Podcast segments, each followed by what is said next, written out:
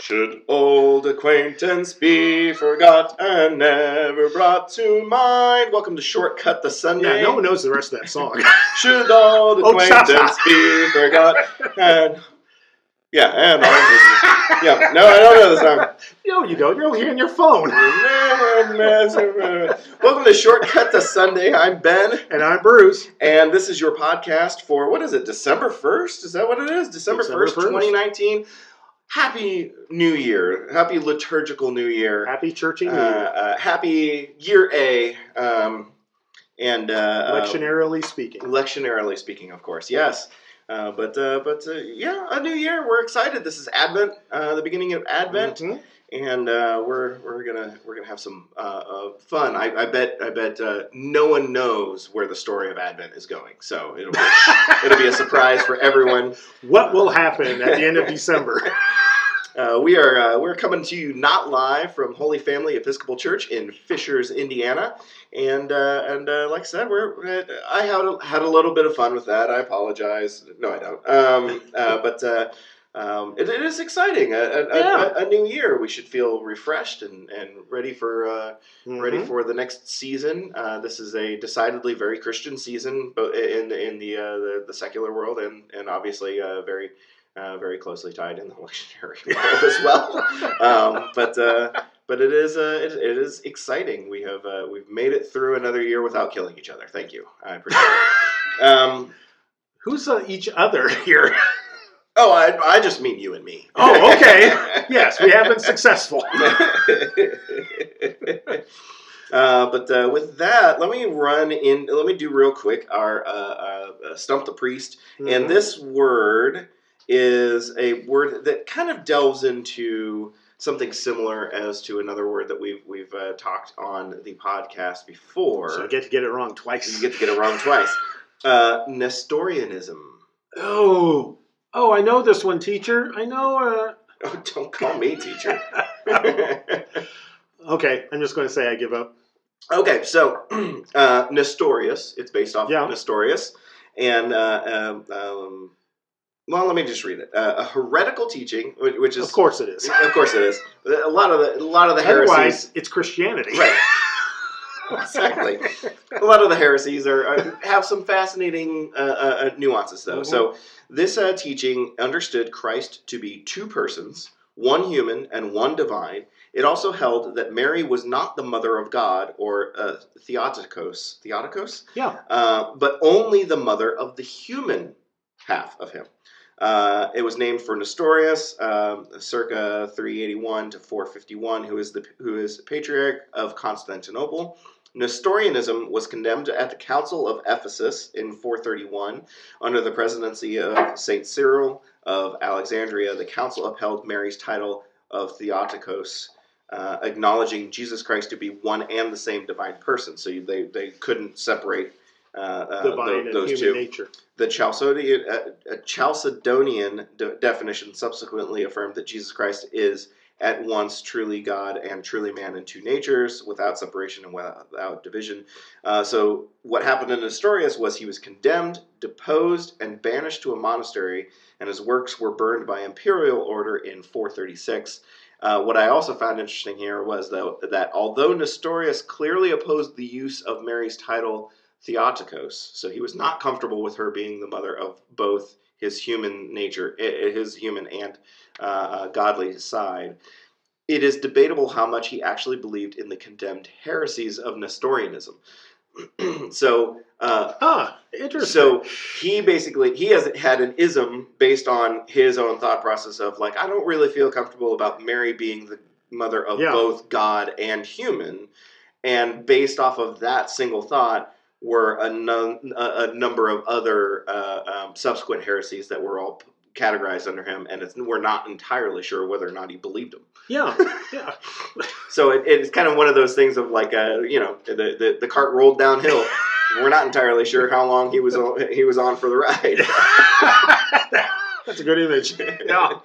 um, but uh, but but I find that interesting because that that that particular heresy, as, as it is labeled, Mhm. uh, does you know, uh, uh, create an interesting question, uh, Oh, uh, yeah. especially here in the in, in the Episcopal Church, where we're welcome to uh, ki- kind of uh, uh, debate and Mhm. ponder such things, and it's not uh, it, it, you're not going to get burned at the stake Right, for, you don't have, considering have have such things. custody of the brain waves or something. Exactly, exactly. So it was. It is one of those that does.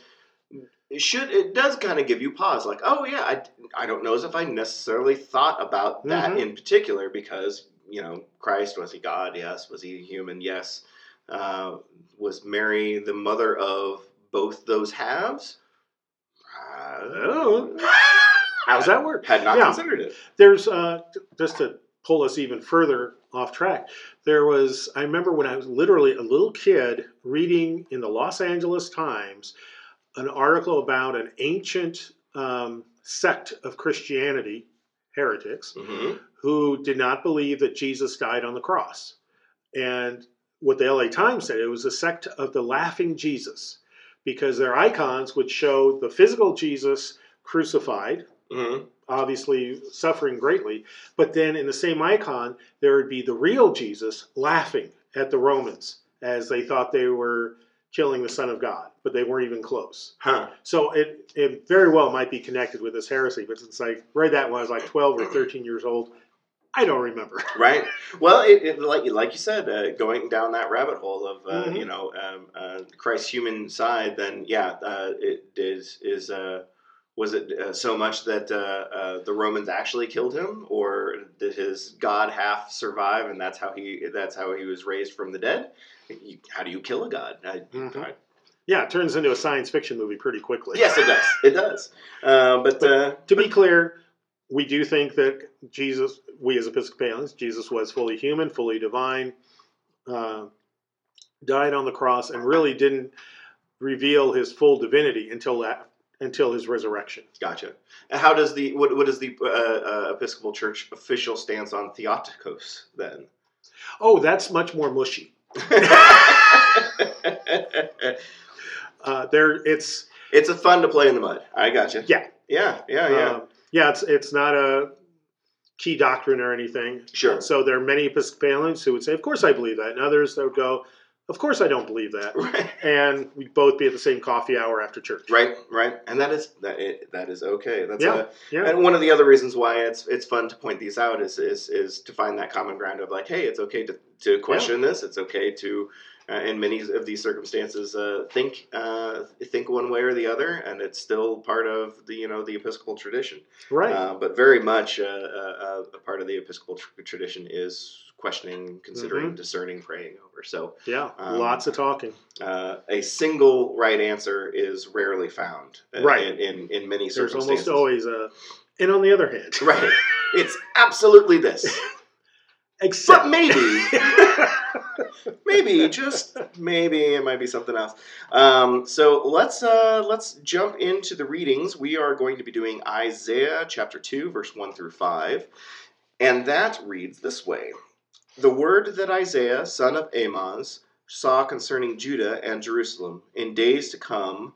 The mountain of the Lord's house shall be established as the highest of the mountains, and shall be raised above the hills. All the nations shall stream to it.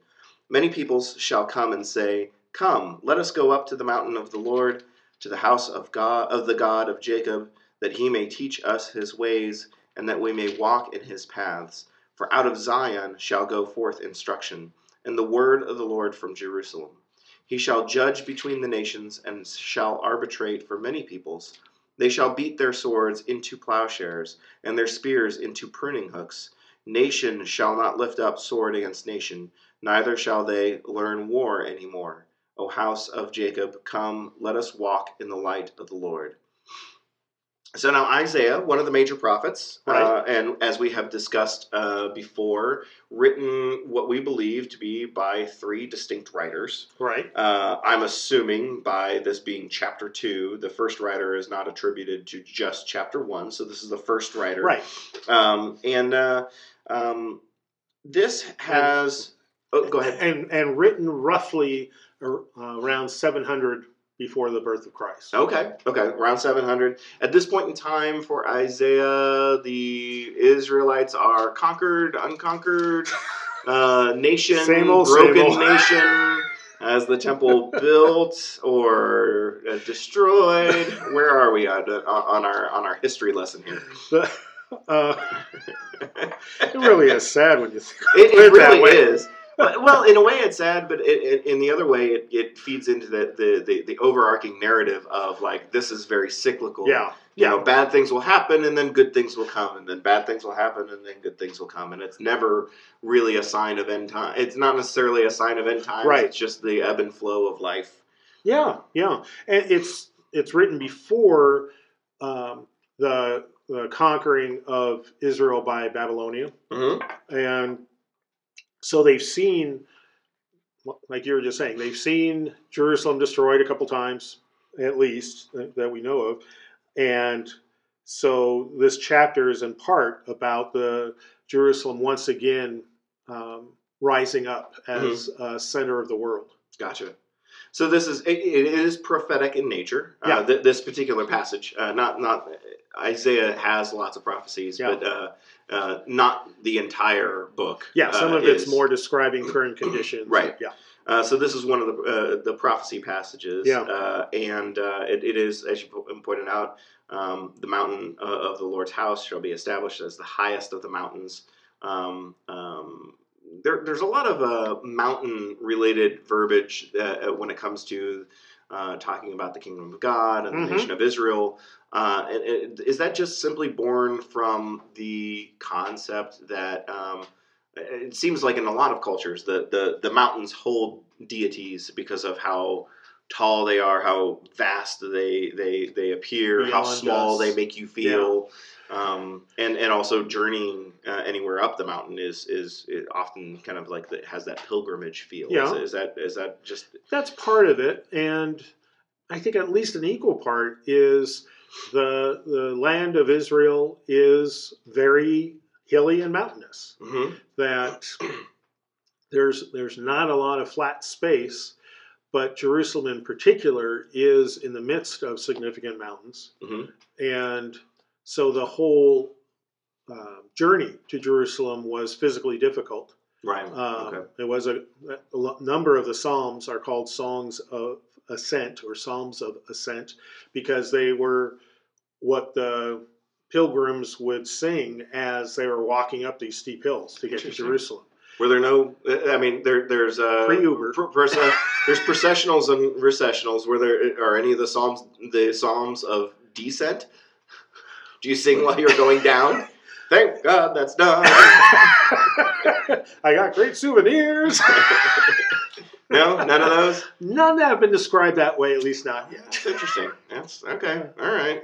You missed out there, Psalms. I was going to say maybe maybe if we take another look, Yeah, one more, one more time. one more time, go through the Psalms. Um, I I I do have uh, questions about. I, I'm confused as to some of the verbiage that is used here in, in verse four.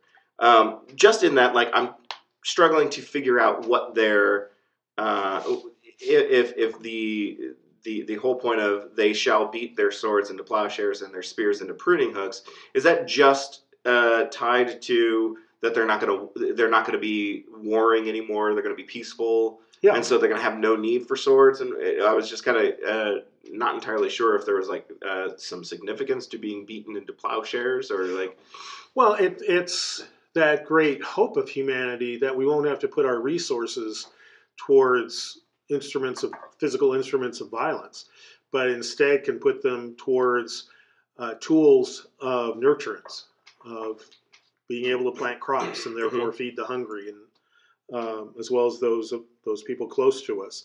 So it, it's in many ways quite trans, a, a really transformative image for people of that era where you really could take a tool of war and physically transform it into a tool of agriculture. right Um, so it's it's it's a sadly it could always be transformed back yeah, um, and today that I think it's a kind of distant image Mhm. as we get further and further away from working the land ourselves without machinery. Mhm. Um, you know, when I prune my flower bed or whatever with a hoe, it's I can say, oh yeah, that's um, a wonderful hand tool Mhm. that yeah I could see at some point could have been an instrument of destruction.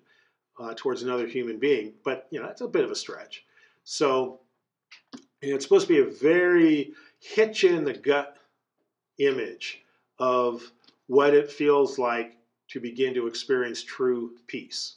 You're literally dis- disarming the military and transforming the soldiers into farmers. Interesting. Yeah.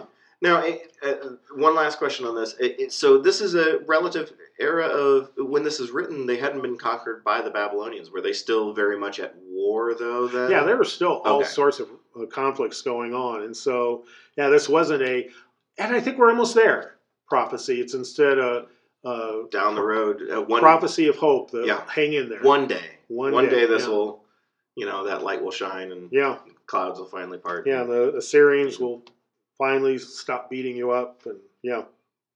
Yeah. Uh, and, and it does also kind of include that language of uh, that, that hints that uh, not only are we going to lay down our our our, uh, our weapons, but it'll be because we've won. Uh, you know, the, our, our our mountain will be the highest. Uh, all the nations shall stream to it uh, as well. Like we'll we'll we'll end up being the victors. Though it's, how should I put it? If in this case, if you're the victor, you also now are taking on a massive responsibility. hmm in a way that that most people would not want because you now will be the arbitrator of justice Mhm. and the maintainer of peace and so it i think fairly quickly on i can't say this for sure but certainly within the christian era was um, transformed more into a metaphor Mm. of maybe not a metaphor that may not be the right term but anyway that refers to god rather than to uh, the government located in jerusalem Gotcha. that the, the significance of jerusalem in this passage is much more about the divine footstool of god than what the government the uh, king and such would accomplish in jerusalem Gotcha. Okay. Well, let's move on to Romans. okie dokie chapter 13, verse 11 through 14. Besides this, you know what time it is, how it is now the moment for you to wake from sleep. For salvation is nearer to us now than when we became believers. The night is far gone, the day is near. Let us then lay aside the works of darkness and put on the armor of light. Let us uh, live honorably as in the day, not reveling in and drunkenness, not in debauchery and licentiousness. I can't read today. Not in quarreling and jealousy. Instead, put on the Lord Jesus Christ and make no provision for the flesh to gratify its desires. So, the book of Romans, a Pauline letter yep. uh, to it's nice Ro- to be able to say that. Yeah, Yeah. definitely pauline. Definitely Paul, um uh, written to uh, the Roman Empire or to a specific Roman country or portion of the country, or, or? I don't think we know. Okay, okay, um, and um, what what uh, out of curiosity, what's it? This might be more of a matter, a full matter of opinion, but uh, the, the Romans, uh, while we're we're currently in this position, like where Paul is trying to make this message ap- appealable to all. Uh, the Romans were probably the less likely group of people who are going to necessarily accept it early on, just because it was coming from a group of people that they were governing over and would have seen as lesser than them. I can see why one might think that. Okay. I was just trying to figure out like what's what's Paul's real real goal? Is it still inclusiveness? Is it still Yeah. that message of this is this message is for you whether you want it or not? Well, of course, because it's Paul. But also, there's the dimension of rem- that we need to remember that that particularly within what we now call Italy, that the heart of the Roman Empire, Mhm. there was as almost as much economic disparity as there was in what we now call Israel. Mm, that there were very poor, there were the exploited, there Mhm. were people who were indentured servants. And so those folks were very ripe for the good news of the gospel. interesting. So so the, the Roman Empire at this at this point was probably in one of its more weaker moments because No, It, it, no. Okay, I was gonna say because if if, if uh, economic uh, uh, issues are not beneficial throughout the land, and if everybody's kind of in the in the same boat of uh, uh, economic hardship, that could that it, it, Right. the Roman Empire would have to rule a little bit more tightly through military force and governance and that kind of thing. Well, I guess you know, I, it, all depends what you think of in terms of time. Mhm. It's still a good. It's still more than 200 years before the Roman Empire will begin to seriously dissolve. Mm. So that's why that's why I'm saying no, it's still strong. But there are others who would say no, they're on the downhill uh, for the for the very reasons you mentioned. Okay. The, the wealthy are building their grand palaces and baths and temples and memorials to themselves, while the uh, middle class is increasingly being impoverished, hmm and the impoverished are sinking even lower. Mm. And so this is a th- th- this kind of plays into that then as a as kind of Mhm. the message of hope. Now's the time to wake up. Yeah, Uh, no more living in the darkness. It's time to live in the day. Um, live honorably, and all this uh, excess wealth that you do get, you, you do see, but are not a part of. paraded down the street. Reveling, drunkenness, debauchery, licentiousness, quarreling, and jealousy. Um, the time is no longer for these these Right. things, and and these people, the the the the, uh, the the reign of these people needs to go. Well, will go. I mean, it doesn't just need to, but it's on its way out. gotcha. Um, and one and just one thing to maybe make this, I don't know, I think it's a slightly different connotation that um, the first verse we have here, verse eleven, you know what time it is. Uh, the more literal translation is what moment it is. Okay. So Paul's not talking about what's this decade like, Mm-hmm. or what is this era like, or even what is this month like. It's what is this moment right now. Gotcha. So it, it's very much a be in the present, uh, which, which all good theologians talk about. It's only in the present that you discover and experience the living God. Mm-hmm. Um, and so I think it's unfortunate that so many translations use time here. Right, because it kind of It, it shifts the meaning, and I'm yeah sure, put you in a different mindset. yeah, and I know it was translated this way so it ties in with the apocalyptic writings of the New, New and Old Testament, for that matter, hmm of the end of times. Right. But that's not Paul's concern here. Yeah, Paul is he he doesn't seem as though he's very preoccupied with that prophetic aspect of Yeah, he wasn't a John time. the Baptist type. yeah he was very much uh, living in the moment here and Practical. now what can we do for each other and and, uh, and, and and as we've discussed before on some of the on, on, previous podcasts with some of these Pauline letters are very much trying to remind people like stop stop worrying about that part. Yeah, uh, it's it's it's it's you know you're not going to know when the end of time is and Mhm. right now it's probably not it's probably not now so you need to start living in the moment of today and who, how are you treating each other and well, and especially to Christians in Rome, where they are at the, the heart of power, of secular power, they are more likely to um, be very quickly gathered up and executed if they were Mm. found to be followers of Christ. And so it's almost like, ah, you know, sure, you're worrying about when the world will end, but for you, you really ought to think about tomorrow. Right, right. Because that's when you're going to be gathered up and thrown to the lions. right it's the end of the world for you Yeah. yeah. so there's no time like now Right. Um, so now's the moment. Right. Yeah, it does. Uh, um, it, it's kind of strange in that uh, um, with prophetic, uh, um, with prophecies about the end of the world, one of the first things you need to combat, combat is apathy. Yeah. Yeah. like, if you- if you had moments left, like, uh, why, why do you not worry about? You know, why do you not worry about what it is you're currently doing at that moment? hmm Yeah. And if in literature and movies and music, often when people are considering the end of the world, they um, think, well, let's live it up. Mm-hmm. Um, and Paul's saying, no, now's the time to be the very best person you can be.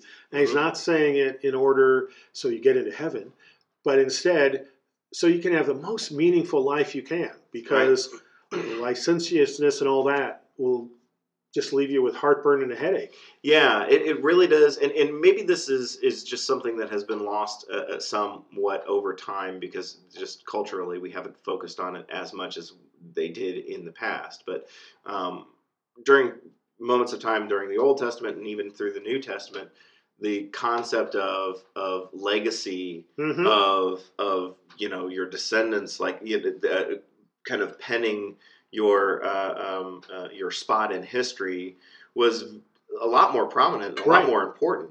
Um, and so maybe it's just one of those things that we've lo- we, we've uh, started to lose over time. Of like, ah, no, it's really more Yeah. about the, you know, it's more more about uh, uh, not about how I how how the the end of my story is written. It's like, yeah, it's already done. Right.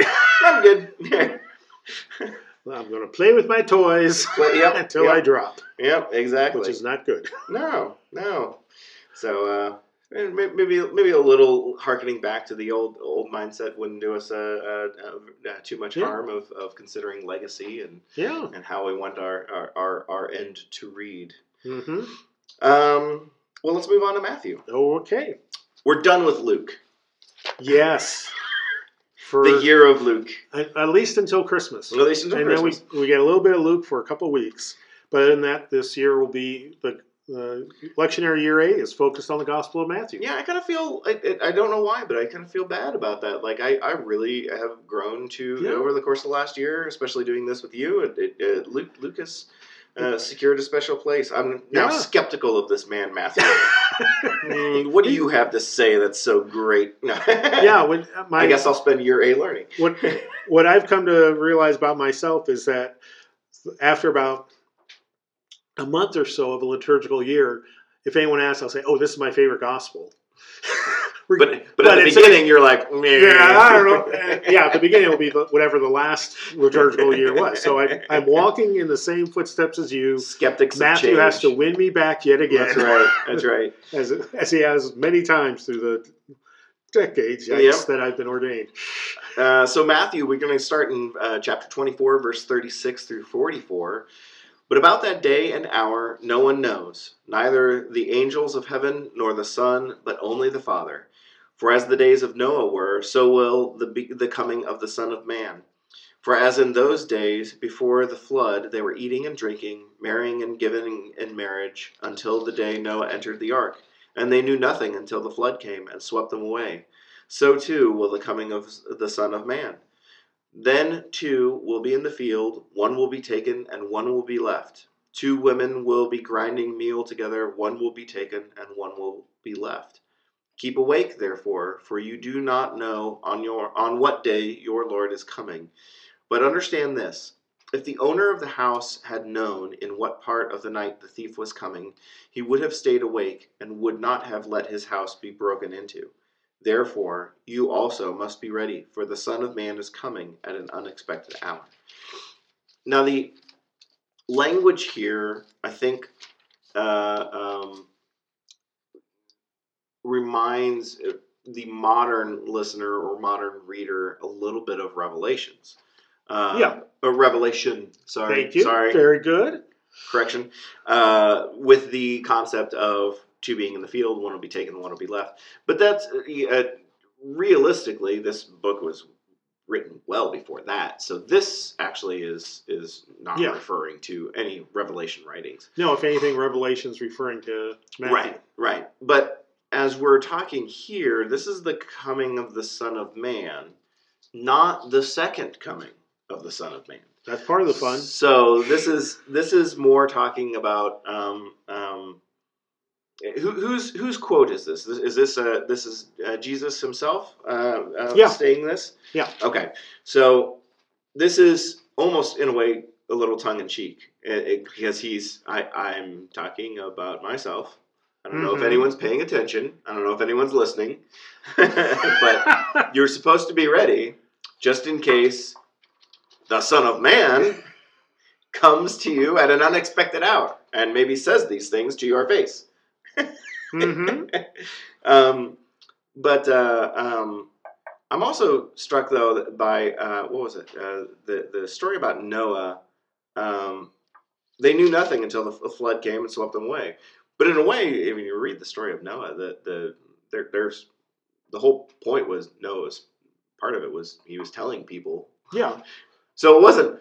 I mean, I guess the rest of the world didn't know anything, but the people around Noah uh, sure did. And or they had access to the they had information. access to it. They chose not to read the document. They ignored the signs. They, Um, igno- they didn't read that email. Right.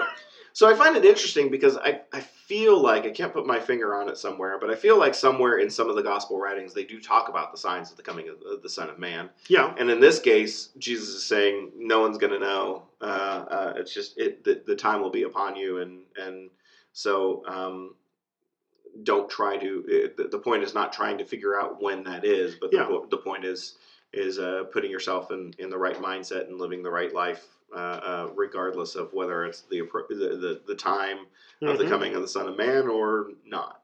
yeah. It's very much in conversation and agreement with the lesson we just had from Paul. Uh, Mhm. This is the moment, hmm so make it the most meaningful and faithful moment you can. Right. And you might get another moment, but you might not.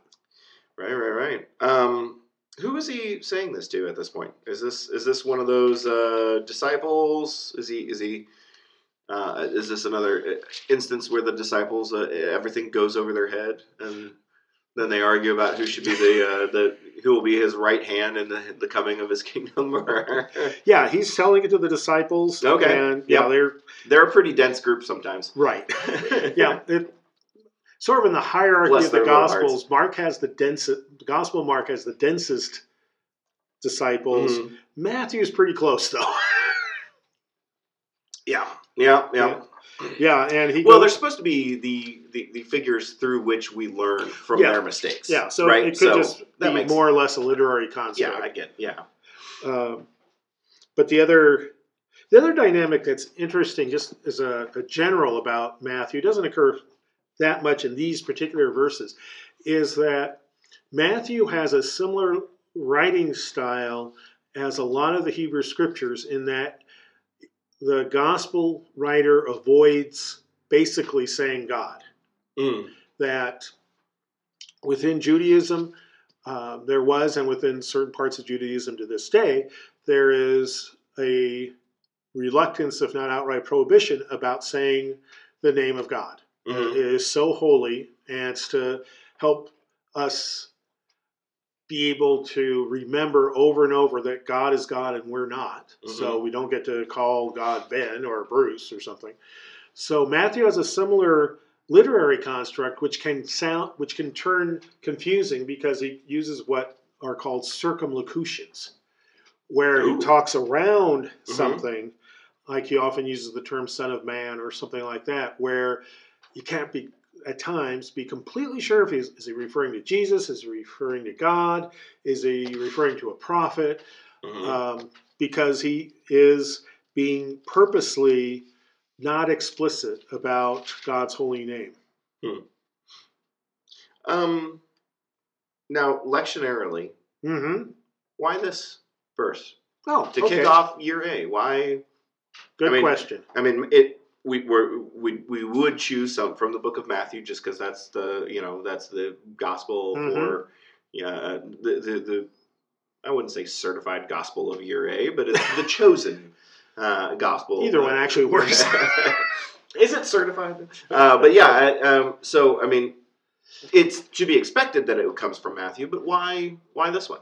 Why this part? for centuries the season of advent the season leading towards christmas has been the season in which the end of the world is pondered Hmm. And there probably the reason for that is that in the pagan religions at the time of Christianity's formation had all sorts of cultic practices about the days growing shorter and shorter and having to to be a little bit disrespectful appease the gods so that the sun will start to come back Mm. And that and so there is an underlying almost um, walk into the haunted house and scare myself dynamic of the days are growing shorter and we don't know if they ever grow, will grow longer again. Hmm. This may be the end of the world. So Christianity said, okay, if this is what you guys are going to be talking about anyway, here's here are a set of scriptures and prayers to help you talk about it in a faithful way. So the end of the world passages were gathered for the um, Sundays of Advent, Mm. and uh, therefore gave um, a good theological set of meditations for people walking through a, a secular society that was talking all over the place about the end of the world and um, needing to worship the Sun King more faithfully so that the sun will produce longer days and that sort of thing. Um, then I guess that bears a second question or a follow up question. Then why would uh, why would the pondering of the end of life, death, uh, uh, the the end of the season not be the end of the season? Why is it? Why why do we make a cut that this is the beginning of the new season instead of like the why, why wouldn't this be be the cap on Oh, I see. the saying. old? on the old. I Speak I- for all of time. this one I'm pulling out deep memory, so it could be completely inaccurate. Um, I we don't have those on this podcast. Never. I believe it was when the Roman calendar switched Mm, that, and so it was um, walking with the Roman calendar gotcha. of um, when a, an, a year ended and a year began. So it was more like a, a because we're choosing to do uh, um, because we're going to choose to study things that are already kind of like tie into more of the pagan cultures and already Yeah. going to be part of the the, the social uh, um, dialogue anyways and it's their new year well, it just became part of our new year. Yeah, year we'll make we'll make the new year meaningful in the way that that really is meaningful, Sure. rather than all that made up stuff that you see taking place down the street at the big Roman temple to Jupiter right well i suppose uh, the, the- it the- Saturn? ponderance of the of the end of of the world um, ending that that portion of the season ending with you know the birth of uh, of, of Christ and kind of a, uh, the renewal uh, then does kind of create uh its own bookend within Yeah. within that season so Yeah, it's like what? You know, why does Christ matter? Well, all these things we've been talking about for these Mhm. prior weeks. right uh, anything more about this uh, about this uh, passage from Matthew Um, it's we'll read as I say so stuff. many times, it's it's worth spending a little time reading the verses before and after because it's Mm-hmm. one image after another about the end of time. Be ready, but don't worry right because you Yeah. because no one knows except God when it's going to happen. that's very true Yeah, except for those of us who are heading out to uh, the desert in New Mexico later on this year. got our For- white bed sheets and tinfoil hats and Yep, yep, yep. No, nothing to be disparaging about that, but probably not. It's, it's folks, it's probably not that one. Yeah. I think it's a good one to be disparaging of. there you go. All right. Well, very good. Um, well, with that, uh, I think we'll put the our, our own bookend on the first uh, Sunday of Advent. Uh, this was uh, your podcast for December first, uh, twenty nineteen, the beginning of year A. Uh, we encourage you to uh, to join us in worship uh, uh, here at Holy Family at eight and ten. Uh, we've got uh, we've got uh, uh, I don't know what it is, but I'm sure we've got uh, a good uh, adult discussions, adult forum discussions Oh, yeah. at nine o'clock. Uh, we yeah, just we're going to be uh, talking about the um, the Christmas gospel stories. Oh, okay. And we have a neat video series um, from, uh, I believe it's uh, from Dr. Levine. I think it's Amy-Jill Levine. hmm And they're really well done. You'll learn a lot about uh, the Christmas stories. And we have so little time to think about them that I really recommend doing this. Yeah, very Yeah, good. 9 a.m. on each Sunday through December, basically. Right. So that way, uh, if you're an eight, if you prefer the uh, the eight o'clock service, you can uh, uh, attend afterwards. If you Mhm. prefer the ten o'clock service, you can uh, come beforehand. Yeah. Uh, and we have coffee or bring your own Starbucks, whatever you want to do. That's right. Or bring us some Starbucks. I mean, Sure, I- always that's, welcome. That's always welcome. Nothing against our coffee here, but it's no Starbucks. What is? Sadly. No, yeah, exactly. Or the Well, to name another coffee shop nearby. I was going to say this There- podcast should be brought to you by Money, please. but uh, but but yeah, we uh, hopefully we look forward to seeing you uh, on Sunday, December Yes. first. Uh, and uh, with that, uh, I'm Ben, and I'm Bruce, wishing you a blessed Thanksgiving. Yeah. Oh, that's right. Or uh, uh, depending on when you listen to this, Right. uh, uh, hope you had. Hope you A had blessed, a blessed uh, Thanksgiving. Thanksgiving. Yeah. Uh, but yeah, uh, and uh, we will. We'll talk to you next time. Bye bye. Bye.